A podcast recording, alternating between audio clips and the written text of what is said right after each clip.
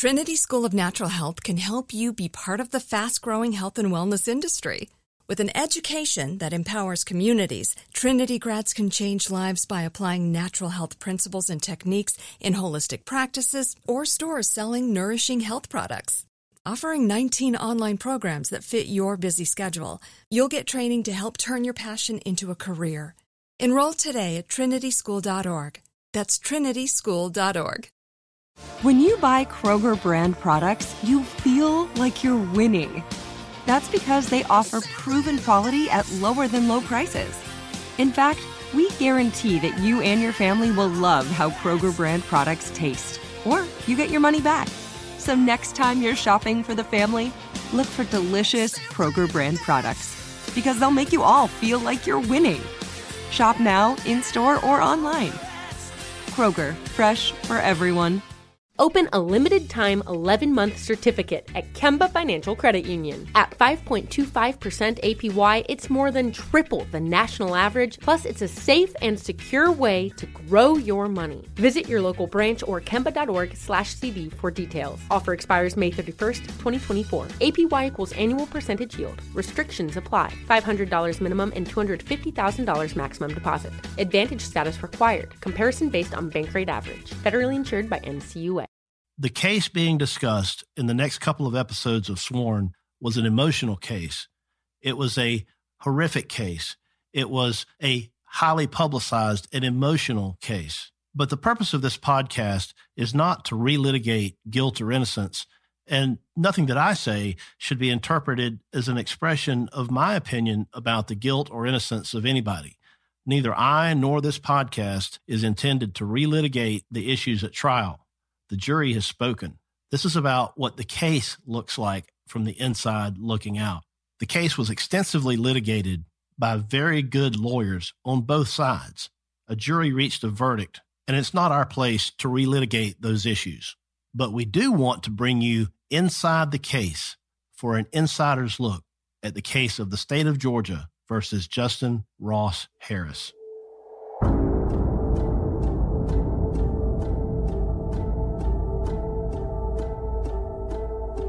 Place your left hand on the Bible and raise your right hand and repeat after me. I do solemnly swear.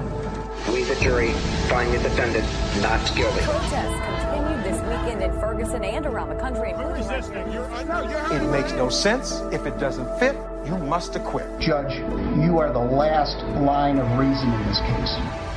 Every one of us took an oath of office, and we're sworn to uphold the Constitution. From Tenderfoot TV in Atlanta, this is Sworn. I'm your host, Philip Holloway. I'm thinking, worst case scenario, it's a really bad accident gone wrong. But then as I sat there and I listened to the evidence, I was like, oh my goodness.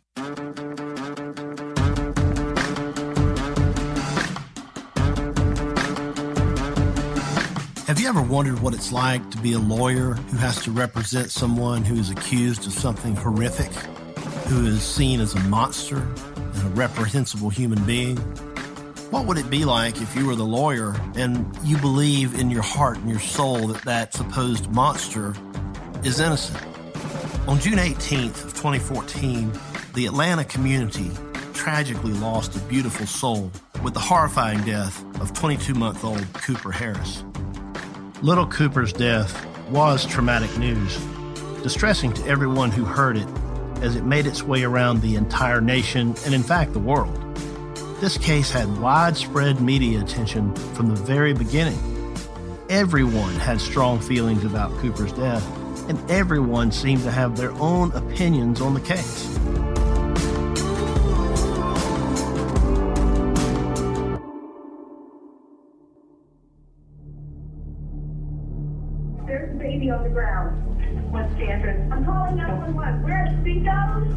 In Cumberland, near Cumberland. It looks like the baby is having a seizure. Okay, what, was that location, ma'am? Um, we're at the Speedos at Akers Mill Square. I can, do you see anybody around them? Yeah, his dad, and it looks like somebody can do CPR. Can you see the baby from where you are? From where you are? Yes, ma'am. Okay. How old does the baby appear to be? He looks like he's about a year and a half old. Okay. And can you see him breathing? I'm not sure.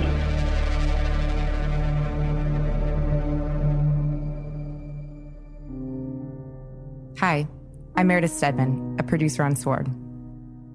On the afternoon of June 18, 2014, Cobb County Police received a 911 call from a woman witnessing a baby who appeared to be having a seizure being pulled from a car in the parking lot of a shopping center. Due to the screams coming from the father, 22 month old Cooper Harris was quickly surrounded by onlookers. A few people tried to help, CPR was attempted, but Cooper Harris was pronounced dead at the scene. Cooper Harris was the son of Justin Ross Harris, known as Ross, and Leanna Harris. They lived together in Marietta, Georgia, a suburb north of Atlanta. Ross Harris was a 33 year old web developer for Home Depot and the lead guitar player at his church. Leanna Harris was a 30 year old dietitian. They met in Alabama, and at the time of the incident, the two had been married for roughly eight years. By all accounts, Ross and Leanna were kind people, active churchgoers, and a happy family. Around 9 a.m. on the morning of June 18th, Ross Harris and his son Cooper went to Chick fil A on Cumberland Parkway in Cobb County. After breakfast, he placed his son back into the rear facing car seat in his Hyundai Tucson and headed off to drop Cooper at daycare. Around 4 p.m., Ross left his work and his wife Leanna headed to pick up her son from daycare. But to Leanna's surprise, Cooper wasn't at the Little Apron Academy where he was supposed to be. After driving for about seven minutes, Ross pulled over at the Akers Mill Square Mall, screaming, Cooper had been in the car all day. The Akers Mill Square Mall in Cobb County, Georgia is a busy place with many different shops and restaurants. When Ross Harris pulled his 22 month old son out from the back of the car seat, there were dozens of witnesses in the parking lot. Early Wednesday morning, exactly one week ago, Justin Ross Harris was seen at this Atlanta area Chick fil A. Harris was seen strapping his 22 month old son Cooper into his car seat. He drove less than a mile away to this Home Depot store support center where he works as a web designer. Normally, Harris takes Cooper to a daycare center on site, but not on this day. Instead, Harris headed inside the office and left his toddler in his rear facing car seat in the back in the blazing Georgia sun. His 22 month old son was dead probably long before he tried to resuscitate him. It was tough. Um, it, it's it's tough to, to see anyone pass, but especially a small child, that made it especially tough. I don't know. He kept saying, "What have I done? What have I done?" And that's that's all I could ascertain that he was saying. What kind of emotions go through your mind seeing something like that? You know, I, I just hope it's not the obvious. Hopefully, he didn't do anything to, to harm the child. Um, but I guess we'll know momentarily. It was an extremely tragic accident, resulting in the death of a young child. No one could conceive the pain and the guilt a parent must feel after such a devastating lapse in memory. But at 10 p.m. that same night, Ross Harris was arrested for murder. After searching his office, police arrested the grieving father and charged him with felony murder and child endangerment. He has pleaded not guilty. Father's arrest is causing outrage, some agreeing with police and shocked at what happened, many saying the father has suffered enough. The justice system can't punish Ross worse than he is punishing himself, and it will only cause more pain for a grieving family. Harris's supporters online have raised more than $18,000 for his defense. I remember that day very clearly. I was in my car on my way back from my law office in Marietta, Georgia, and there was a lot of traffic way more than usual. I heard the traffic reporter, who's a friend of mine, say on the radio that it was due to police activity in the area and that they were investigating the death of a child left strapped in the back of a hot car on this very hot summer day. That precious child was Cooper Harris. The heartache that I felt is indescribable, and it was immediate. And I turned around to look at the empty car seat in the back of my own car where my own son sometimes sits. I thought, what a tragic accident this had to be. But later that night, it was eventually reported that the father of this child, Justin Ross Harris, was accused of murder. I was stunned. How could this man be charged with murder? Based on the information provided to me at that time, I was not convinced that Ross Harris was a killer of any kind. I even chimed in on a couple of news stations about it. Justin Ross Harris, 33 years old, now indicted on eight counts, including malice murder for the death of his 22 month old son, Cooper. Joining me now is Philip Holloway, a criminal defense attorney and former Atlanta prosecutor. Criminal defense attorney Philip Holloway joins us now. I want to bring in Phil Holloway. Phil, give us a sense of what's going on right now. Malice murder is something that is an intentional death. It, it indicates premeditation, it indicates deliberation, something that was planned in advance and particularly cruel. An abandoned and malignant heart is what Georgia Code calls malice. The arrest of Justin Ross Harris and the death of Cooper Harris sparked lots of national interest and awareness about the issue of leaving children in hot cars. As time went on, people basically split into two camps those who were absolutely convinced that he was guilty of murder, and those who believed that it had to be a tragic accident. Nonetheless, the story was out and people were talking. Many people had doubts about Ross Harris's guilt. To gather some additional perspective on this case, I talked to a friend and colleague of mine named Vinnie Politan. Vinnie is an anchor at 11Alive News here in Atlanta, and he's a former correspondent for Court TV and at HLN.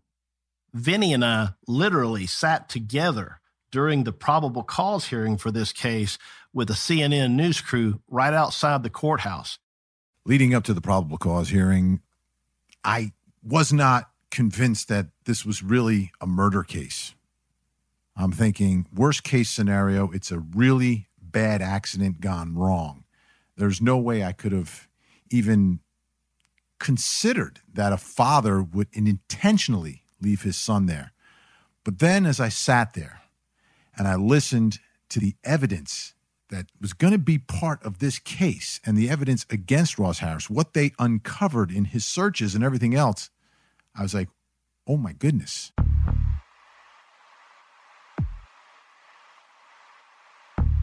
First, you look at that day, that morning, and you watch all the videotapes because you can track all of his motions and things that he did through surveillance. And there's two parts of it that are to me very revealing. The one part that everyone was talking about, where he's dropped off by his friends and he goes to put the light bulbs into his SUV. He opens the door of his SUV in the middle of the day at lunchtime and is able to put those light bulbs in, but never looks inside the car. To me, that was so unusual, awkward, counterintuitive that you have light bulbs in your hand, you're placing them in your car, and you open the door, don't look inside, and toss the light bulbs in and close the door, and then turn around and walk away. But the most revealing part of the surveillance video comes after that moment as he's walking back to his office from his car where his son is dying or is already dead. And he passes someone and as he passes that person, that person is walking towards the vehicle where Cooper is. As the person who passes Ross Harris starts to pass Ross Harris's SUV, you can see Ross Harris stop and peek over his shoulder to take a look at that guy. Why? Why is he looking? Is he is he turning and looking over his shoulder to see if that person sees inside the window and can see the little Coopers inside his SUV? To me, very revealing. At that probable cause hearing, the testimony was that Mr. Harris went to his car multiple times throughout the day, and the idea at the time that he could not have possibly been aware of what was happening in the back of his car seemed particularly questionable. The part of the evidence to me that is so real for a juror to understand and so simple for a juror to understand. We've talked always about Ross Harris's SUV, SUV, SUV. It's not a Chevy Suburban. This is not some super stretch SUV. This is a, a, a compact SUV. I wouldn't even call it a, a, an SUV because I think that's so misleading. This car is tiny. And when you take a look inside and you see the photos that were presented by the prosecution of the interior of Ross Harris's vehicle, you can see how close that car seat is to the driver's seat. It is virtually inconceivable that you could sit in the driver's seat of that vehicle and not notice or understand that there's a child seat right next to you because remember it's it's rear facing so it is right there within inches of the driver's seat. And if you're leaning over to grab your bag, if you're turning 40 degrees to your right, there's no way you don't notice that child seat. It's right there. So, how on earth could he drive for more than 10 seconds and not remember that there's a child seat there? He didn't have a rear facing camera. He's got to take a peek over his shoulder. And as soon as you turn, the slightest bit over your right shoulder inside, there's no way on earth you don't see the car seat.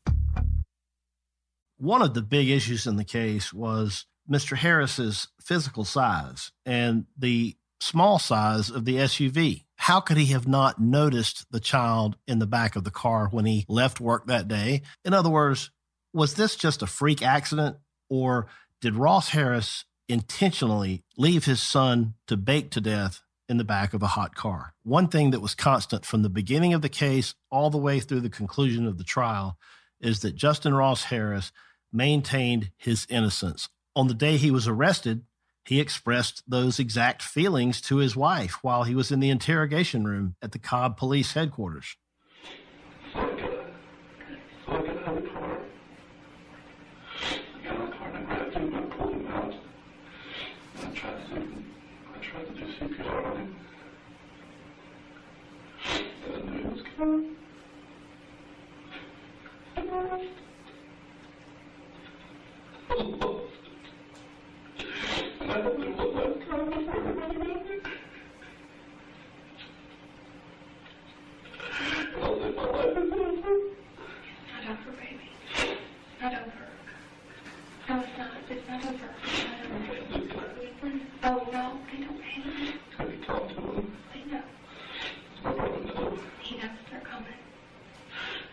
charge me with cruelty, child cruelty. That's why they put me back there in a cell. I took my shoes and took my belt.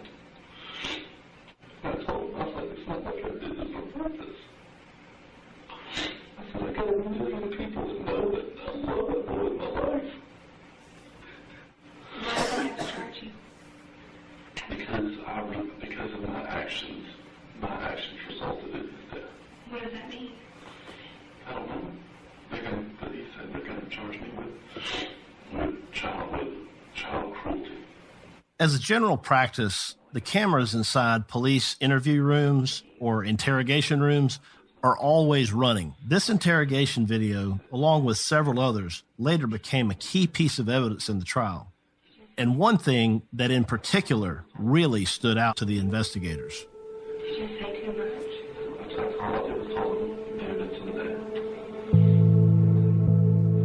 Leanna, Mr. Harris's wife, asked him in the interview room, among other things, Did you say too much?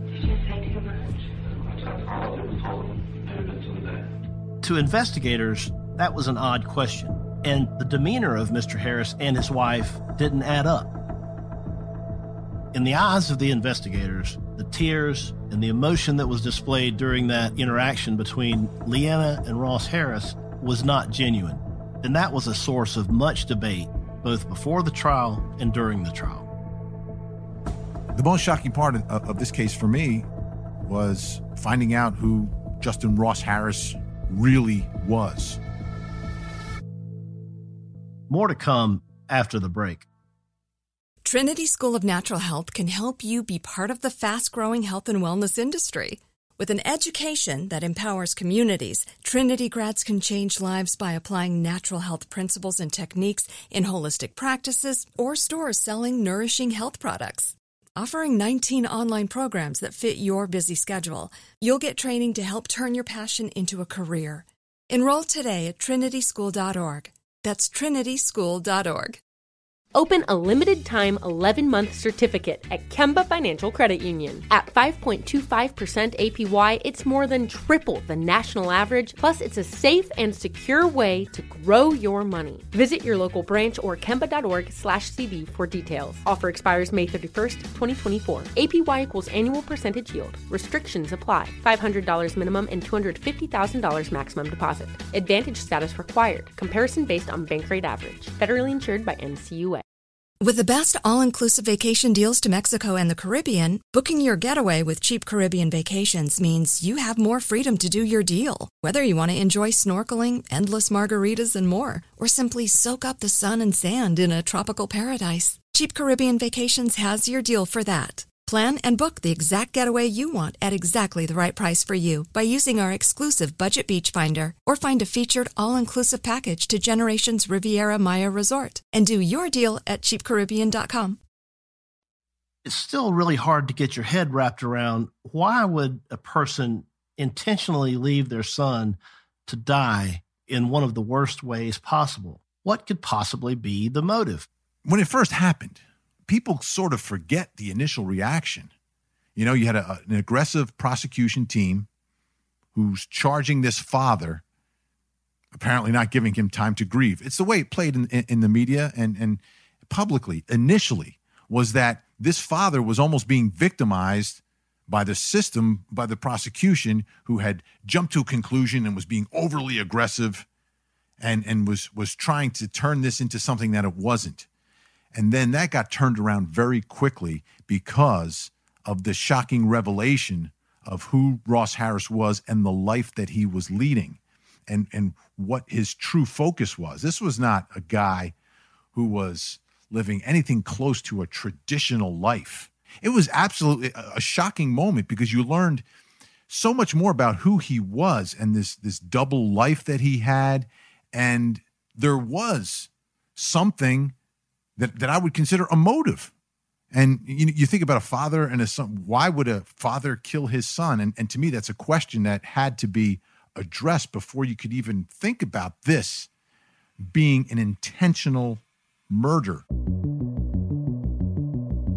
Behind the scenes, police were uncovering information that would begin to paint Justin Ross Harris in a completely different light.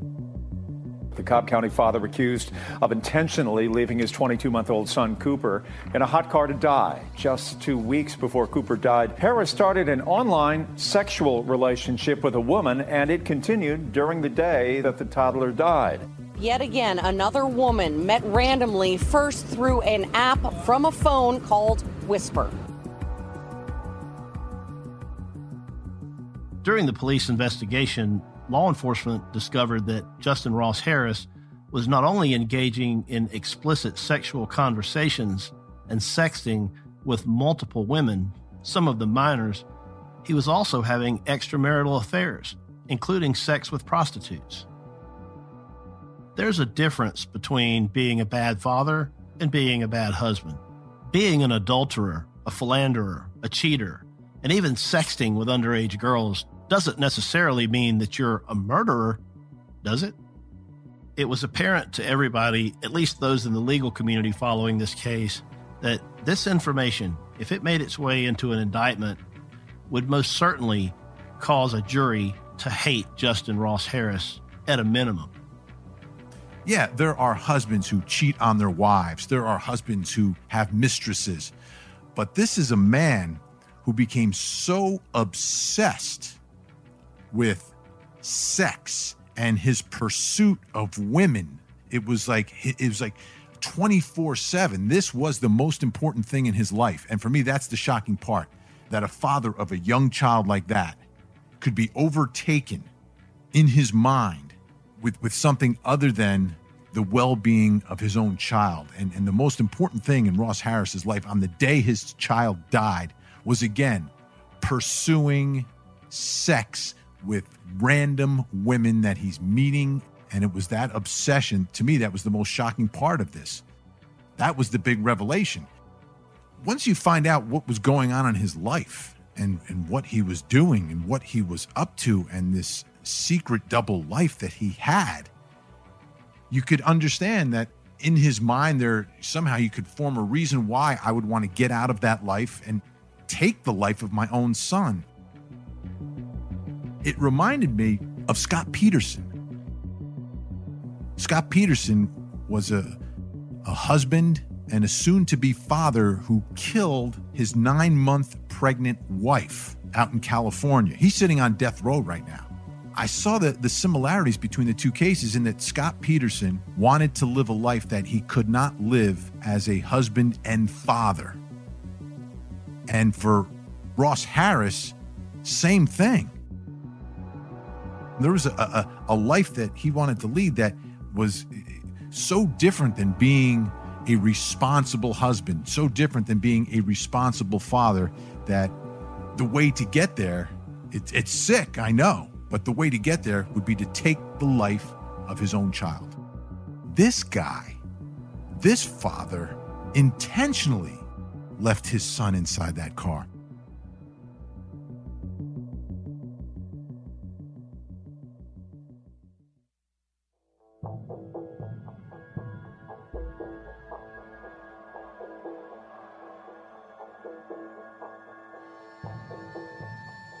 During the investigation, a few unsavory details came out about Ross Harris and the events of that day. Firstly, Harris claimed to forget his son was in the car during the drive from breakfast to his workplace. However, that drive was only 0.5 miles, maybe five minutes, conceivably less.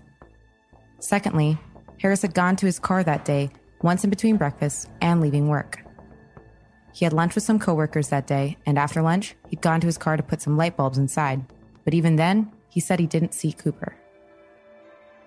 Thirdly, and maybe most disturbingly, Harris had been sexting with multiple women that day, including one underage girl.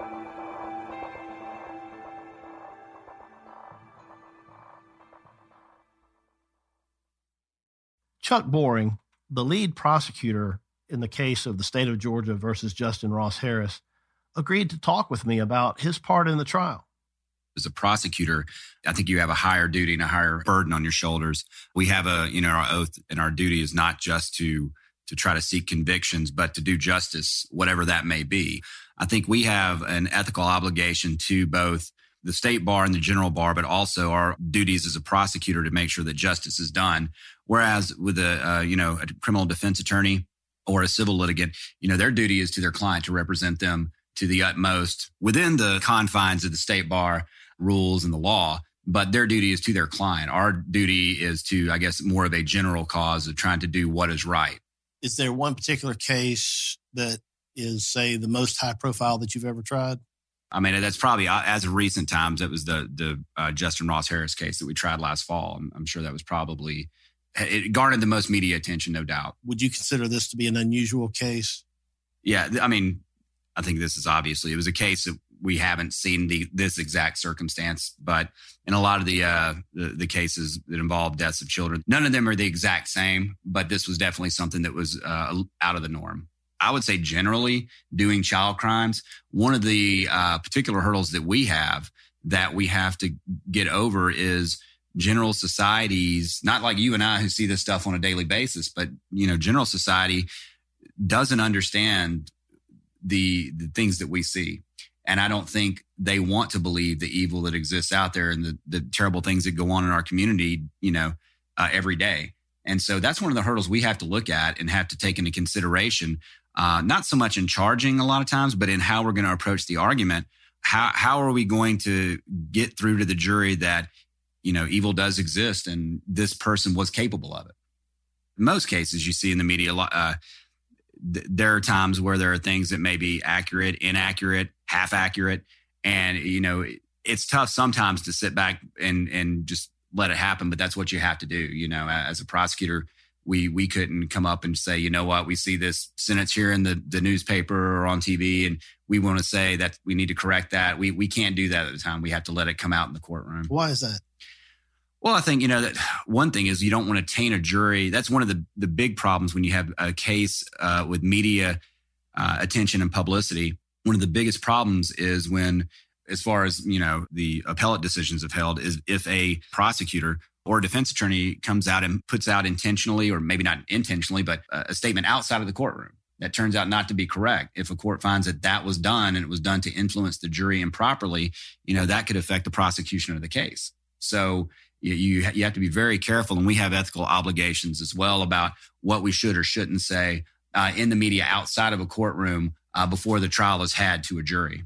Let's talk about the attempt that you mentioned at picking a jury in Cobb County. What extraordinary measures were undertaken to attempt to pick a jury in Cobb County?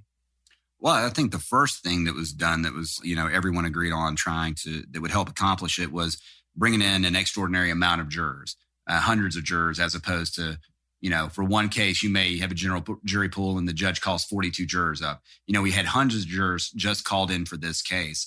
Uh, another thing we had done, we thought that may uh, expedite some of the situations and ferret out people that there was just absolutely no way they could be on the jury was to do jury questionnaires regarding pretrial publicity and a myriad of, of uh, other subjects related to the case. So that's another tool that we tried to utilize to try to actually see if we could get a fair and impartial juror in this county. Extensive efforts were made to find an impartial jury in Cobb County, Georgia. Defendants have a constitutional right to be tried in the county where the crime is alleged to have occurred. But in the end, after much effort and much deliberation by the judge, it was decided that the venue of the trial needed to be changed, particularly because of pervasive negative media. What went through your head when you realized that this show was about to go on the road? I tried to make sure that my main thought process was what is the best thing legally and the best thing for this case? You know, what is the best thing to do justice for the victim in this crime? You know, so for good or ill, whatever happened extraneously, not saying that wasn't in the back of our minds, I'm sure, but you have to be cognizant and make sure that your decision is ba- based upon what is the most legally appropriate thing to do and what is the best thing for the case. After we got done and jury venue had been changed, that's when the kind of reality of it washes over you. And then you start thinking about how are we going to live? Where are we going to go? You know, and, and as as when a case when you change venue like that and you move hundreds of miles away, just as the months go toward trial, there are things you haven't thought of before, like oh great, how am I going to get this? How am I going to get that? I've got to find a dry cleaner wherever this is going to go. Big and small, it starts to wash over you once that actually the the trigger's pulled. How was it decided upon Glynn County, Georgia, and Brunswick? Well, the way that the suggestions are made to the judge uh, in in a case like this, the parties can defense and state can make suggestions about different uh, counties that they may want to try the case in. And, uh, you know, it's up to the judge ultimately to make a determination. She can pick one of the counties suggested by the parties, or she can independently decide on a county. Um, what you have to do is look at the demographics of the county involved the, uh, that you're trying to move venue to. The goal is to find something that's demographically similar to the county that you're already, you know, the, the original county that venue is in. And so Glynn County actually over the years has been a, a county where in cases where venue has been changed, both from Glynn County to another county and from Cobb to uh, Glynn, it's it's gone back and forth a little bit because the demographics of both counties they kind of mirror each other, and so it was a natural fit. For one other thing that I think had to be taken in consideration was that when it's got venue is being changed because of a, the aspect of media attention, it probably would be most wise to switch venue to somewhere that may have a different media uh, hub. And m- most of the news and things of that nature down in Brunswick, St. Simons, they're actually in the Jacksonville media market, not Atlanta. So uh, you have to move it far enough away to at least numb some of the the pretrial publicity. I want to speak briefly about the the car that Cooper died in. It was transported to Brunswick for the trial, correct? Correct how was it transported? As far as the the vehicle getting it getting it down there, I'll say you know it it it was costly to do it to make sure it got down there in a, a, a manner that it preserved it. There were no, nothing you know because you wanted to make sure nothing was was done incorrectly. So it was it was a task to get the car transported down there and to house it. How many times have you tried a case where there was no one in the courtroom who represented the victim in the case? A lot of the child homicides that I've prosecuted over the years, and I've prosecuted a lot, I'd say in the majority of them, there's no one there because usually you have, I mean, honestly, a lot of times one of the parents or one of the caregivers is the offender. And many of the times the non offending caregiver is supportive of the offender. And so a lot of times there's nobody there for the victim. It's sad. I mean, I still have, you know, in life photos of several of the victims of, you know, child homicides I've prosecuted over the years going back to 2005, you know, as a reminder, you know, they, they were, you know, they were victims. And even though they don't have family members to go put flowers on their graves or, you know, they don't have, you know, uh, memorials and, you know, they don't have people calling up to our office to touch base with us because they were with us through the trial. Uh, you want to keep some memory of you know that that living being whose life was taken from them criminally, and so in, uh, in one regard it, it it can be sad, and another is something that you know makes me proud to be able to represent that type of victim. You've got a jury in the box. You present your case. You cross-examine witnesses. You examine other witnesses. The defense puts up its case motions are argued during the middle of a trial, and now you're at the end. What does it feel like to stand in front of that jury in that moment?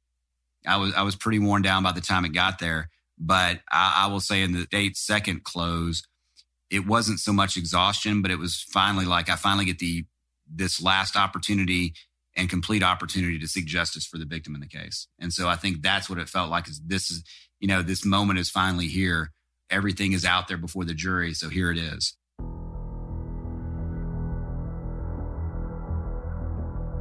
One thing that I've learned in my role as a legal analyst in the media, both on radio and television, is that you can't go by emotions. You've got to put those aside. You've got to be neutral. You can't be a cheerleader for one side or the other. You have to stick to the facts that are being reported.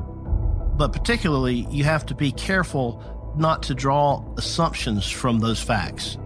Because in a criminal trial, what is or is not a fact is always a question for a jury. Trinity School of Natural Health can help you be part of the fast growing health and wellness industry. With an education that empowers communities, Trinity grads can change lives by applying natural health principles and techniques in holistic practices or stores selling nourishing health products offering 19 online programs that fit your busy schedule. You'll get training to help turn your passion into a career. Enroll today at trinityschool.org. That's trinityschool.org. If a new house is on your wish list in the next five years, grow your savings faster and experience your dreams with an Ohio Homebuyer Plus account from Kemba Financial Credit Union. A savings account specifically designed to save for a new home where you can earn 7% APY, a $500 matching bonus, and a $1,500 mortgage closing cost credit. Learn more at Kemba.org. Offer expires March 31st, 2025. APY equals annual percentage yield. Restrictions apply. NMLS 292230. Equal housing lender. Federally insured by NCUA.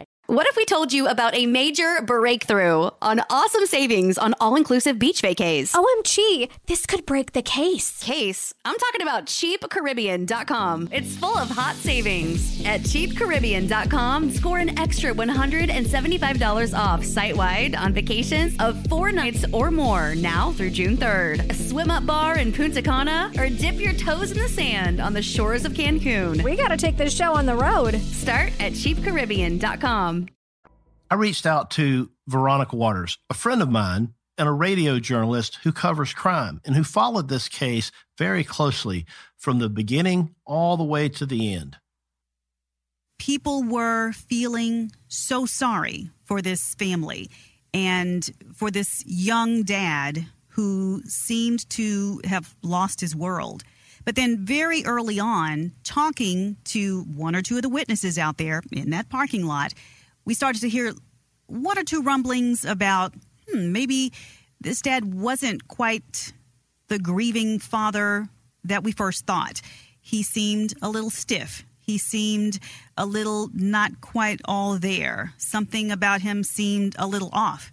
And then, very quickly, as we heard from police that there were some suspicions enough to hold him behind bars, the sort of focus of the story quickly turned from, oh my gosh, how could this happen, to, oh my gosh, did somebody make this happen on purpose? As a journalist, how do you go about separating your personal feelings about that question? Uh, could somebody have made this happen on purpose from being objective in the way you report about it? Well, you never lose sight that somebody lost his life. It's impossible, really, to separate your emotions from knowing that somebody died a terrible death. I mean, as an adult, have you we've all gotten into a hot car in the middle of the summertime and maybe you drop the keys before you can put them in the ignition really quickly and turn on the car but we've all had those few seconds of being in a car that was baking in the sun for a couple of hours before we got in so you kind of know what that really uncomfortable prickle is like when you are in your own hot car but you know you have the power to turn on the AC, let down the window, and you can kind of chill a little bit, literally chill out a little bit. But you know that Cooper never had that option. And so you don't not know that Cooper died, but in a different way, but sort of the same as how you are as an attorney, you have to look at all sides of everything. Basically, just report things straight down the middle. And just because the police say, I've never seen something so horrific in my life, and we believe that this was done on purpose, doesn't mean that you have to believe it too.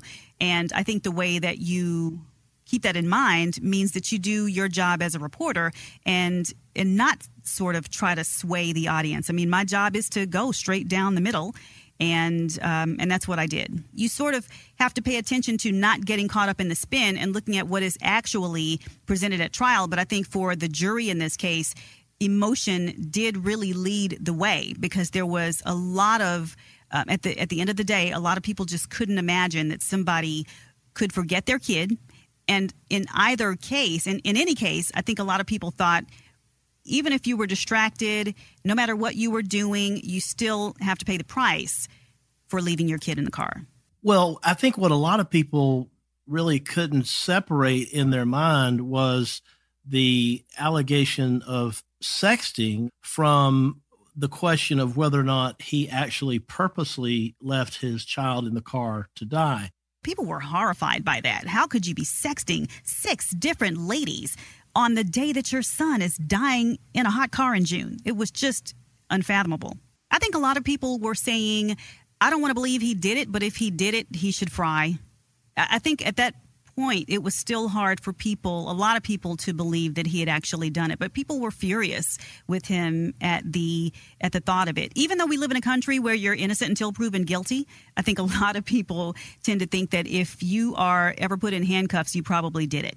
And of course, as you know, as a defense attorney, this is why the way that your client is presented in front of a jury is so important. And that goes for even pretrial hearings, motions hearings, where they might be coming to court. We don't want them seen in an orange jumpsuit, say the defense attorneys, because we don't want to prejudice the jury pool against our client. So people are already horrified and shocked at the nature of this alleged crime. Do we really want to make it worse by, you know, parading this guy out in jail blues or whatever and in handcuffs, shackled at the ankles and wrists to sort of hammer home the image of a guy who's, you know, guilty before he's even had a chance to go to trial? I think I may have said to you earlier that we had people who were saying, I get it. I've been distracted. I've forgotten stuff. And, in quiet moments, there are some people who will actually tell you, I have forgotten my kid in a car. Didn't happen for eight hours on a summer day, but I've walked away from the car for X number of seconds or minutes and forgotten that I had a kid in the car. Veronica was actually in the courtroom when the prosecution displayed the horrific and graphic images of the deceased body of little Cooper Harris. I asked her what was in her mind when she saw those photos it was heartbreaking. I mean, I, I really felt something in my chest. I really hurt.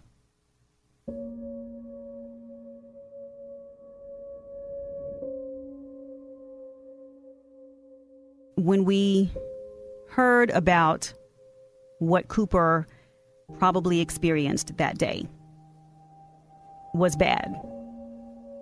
But just looking at the pictures of his frozen little precious body, this beautiful little boy, mm. you just, I think, you know, you wish you could roll back time. You can't imagine that someone could have done that on purpose. Who would wish this kind of death on somebody? I do think that the verdict against Ross Harris was a condemnation of how he spent his married life. listening to the cases laid out by the state and the defense, I was shocked. I just think for a lot of people, it is hard to separate someone who lies and cheats that much or from someone who could be a killer. And I certainly think that that was the argument made by the prosecutor. Conversely, Maddox Kilgore said, This is a guy who has moral failings. He's a terrible husband, but he loved his kid more than anything. And I think one of the things that was very surprising to me was that the prosecution rested its case without ever having called a single witness who could say that Ross Harris ever even spoke a cross word to Cooper. And that was a shock to me because there was not one person who ever said, yeah, he seemed like he loved Cooper, but I remember that time he snatched that boy's arm in the grocery store. Or I remember the time he spanked him and I just didn't think that was right. We never heard one single person say that Ross Harris had even frowned at his little boy one day. By all accounts, Ross Harris loved Cooper. Even though the prosecution found what they believed was convincing evidence that Justin Ross Harris was cheating on his wife with multiple women and that he was more concerned with his extramarital sex life than the safety of his own child on the day little Cooper died, not everyone was convinced yet that this was a murder. Both sides prepared for what would be a very drawn out trial, several hundred miles outside of Atlanta, all the way down to Brunswick, Georgia. The question remained was this murder or was this just a horrible accident? Justin Ross Harris was represented by a defense team led by a friend of mine named Maddox Kilgore. Maddox's job was to convince the jury that Justin Ross Harris loved his son Cooper, that he was a good father. And as a good father, he could never have done something like intentionally murdering his child in this horrible way. His job was to raise reasonable doubt wherever it may have existed. And ultimately, it was up to Maddox to prove to the jury that this was nothing more than a tragic accident. From watching Maddox in court and knowing him like I do, I know that he really truly, honestly believes that this was a tragic accident. I sat down with Maddox Kilgore to talk about the case. Next time on Sworn.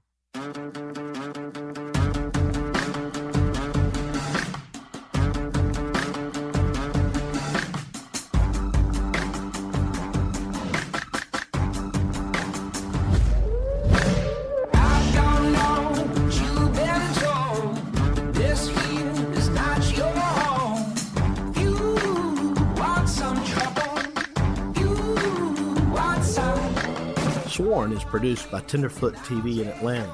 Story, production, and sound design by Payne Lindsay. Executive producers Donald Albright and Payne Lindsay. And if you haven't yet, please check out our sister podcast, Up and Vanished, that follows the investigation into the disappearance of Georgia high school teacher and beauty queen Tara Grinstead. Up and Vanished is available now on Apple Podcasts. Sworn is mixed and mastered by Resonate Recordings. If you're in the market for podcast production, go to resonaterecordings.com to get your first episode produced for free. If you haven't already, please head over to iTunes now to subscribe, rate, and review Sworn. And make sure you check us out online at swornpodcast.com and follow us on social media at Sworn Podcast on Twitter and Instagram.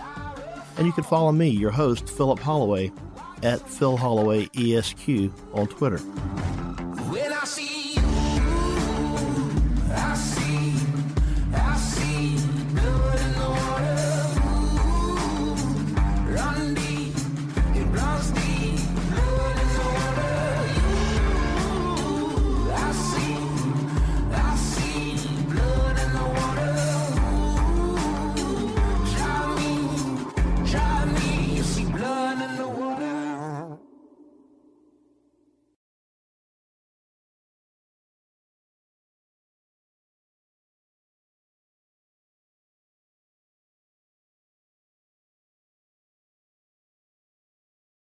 Trinity School of Natural Health can help you be part of the fast growing health and wellness industry.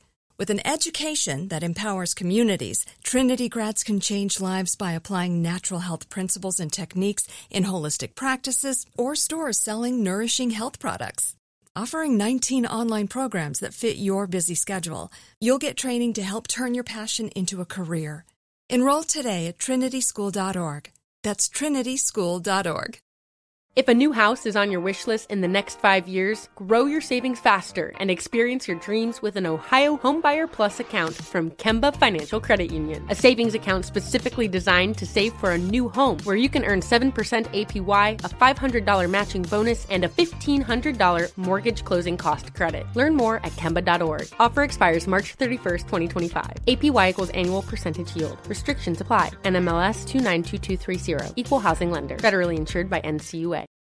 With the best all inclusive vacation deals to Mexico and the Caribbean, booking your getaway with cheap Caribbean vacations means you have more freedom to do your deal. Whether you want to enjoy snorkeling, endless margaritas, and more, or simply soak up the sun and sand in a tropical paradise, Cheap Caribbean Vacations has your deal for that. Plan and book the exact getaway you want at exactly the right price for you by using our exclusive budget beach finder or find a featured all-inclusive package to Ocean by H10 Hotels and do your deal at cheapcaribbean.com.